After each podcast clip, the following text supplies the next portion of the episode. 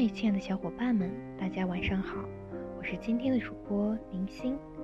今天呢，林星想要给大家介绍一下双非考生逆袭985到底难在哪里呢？你有没有思考过这样的一个问题呢？学历是一张名片，很多职位呢，其实非名牌高校的人也完全可以胜任，但却没资格去做，硬生生的被学历这道门槛挡了门外。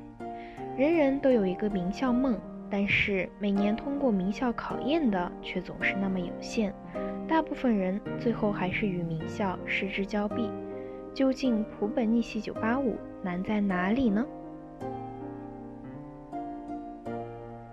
首先是身边人的质疑，普通高校的人考研面对的压力比出身名校的考研学子来说更大。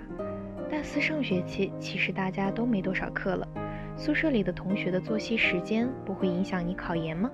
要知道，想考上985，你可能需要连续半年，每天七点起，晚上十一点回宿舍。你身边的人得知你要考一所非常好的高校时，他们是投来支持和信任的目光，还是怀疑的眼神呢？这些你都有可能遇到。到了十月份左右，大家都开始找工作了。你那时还会坚持得住自己的想法吗？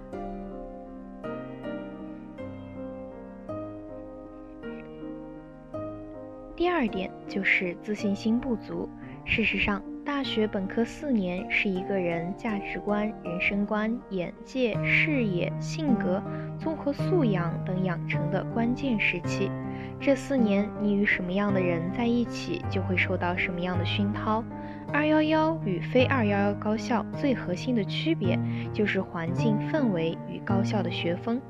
就目前国内的状况而言，没有人能够否认二幺幺高校的环境氛围要比非二幺幺高校的稍微好一些，这是硬伤。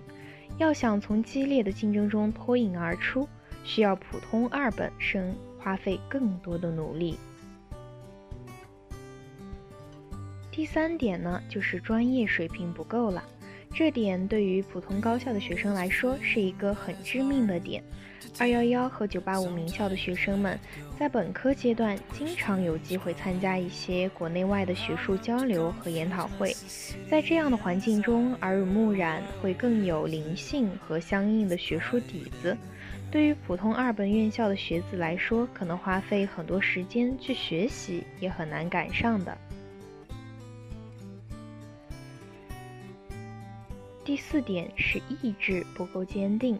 既然是逆袭985，你需要长时间的艰苦学习，生活中的娱乐活动大大的减少，逛街、撸剧、开黑发呆都变成了奢侈。而你身边不考研、专注找工作的同学，可能已经找到了工作而异常轻松。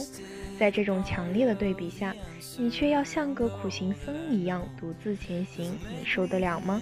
别人怀疑你不支持不支持你也罢，但当你苦苦练习了一个月的英语阅读理解，结果五道题还是错三道；当你某种题型错了 n 遍后还是没有掌握；当你把那些无聊的政治教材翻了三四遍，做多项选择却仍然不是漏选就是错选，你会不会坚信你自己能挺过去呢？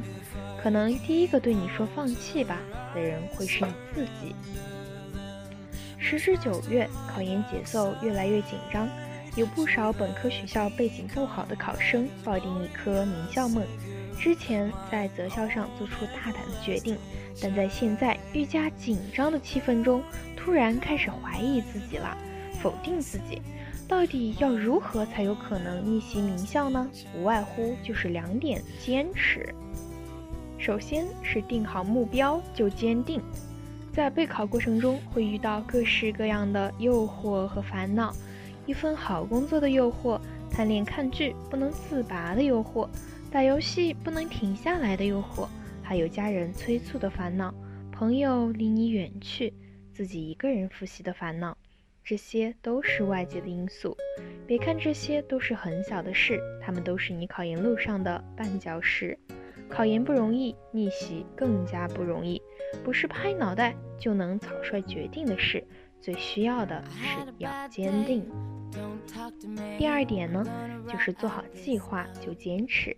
首先，明确你所要达到的目标，是要夯实基础，还是要提高答题能力？是要应付即将到来的一次性全部通过，还是准备长期作战？这一切心里总要有个底。第二呢，自身的定位，自己掌握了哪些，欠缺了哪些，优势在哪，劣势在哪？第三，时间的允许，最主要的应该是你的学习计划有时间可执行，而不至于成为一纸空文。其次呢，制定学习计划还有两个操作性问题要考虑到，一是计划的周期性，周期过长，计划就显得呆板不切实际；太短了又效果不大。梳理这个矛盾，我认为可以制定两套计划，一套大计划处于纲领性地位，二呢是要以月为周期的小计划，处于战略性地位。这就必须尽可能的详细，以至于可达到每天该干些什么的详细程度。其三，还必须坚持劳逸结合的原则，光工作不学固然不行，只学不工作也是要不得的。毕竟人的发展是全面性的过程，既有智力素质，还有身体素质，更必须具有坚强的心理素质。不要再想本科院校不够好，是不是就不能考九八五、二幺幺这类问题了？与其总是担忧，不如早点瞄准目标，锻炼自己的意志力，在考研路上耐得住寂寞，经得住诱惑。既然我们出身没有别人好，那就更应该不服输，更加专注和认真。既然我们没有足够好的起点，那就更应该多背背单词，多做几道题，多花点时间去努力，让这些成为我们逆袭985、211最踏实又强大的起跳板。今天的节目到这里就结束啦，各位小伙伴，晚安。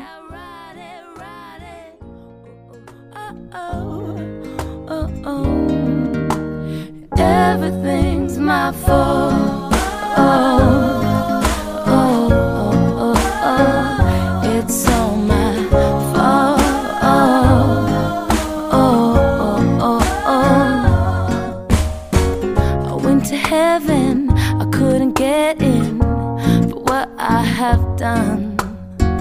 I said, please take me. They said you're crazy.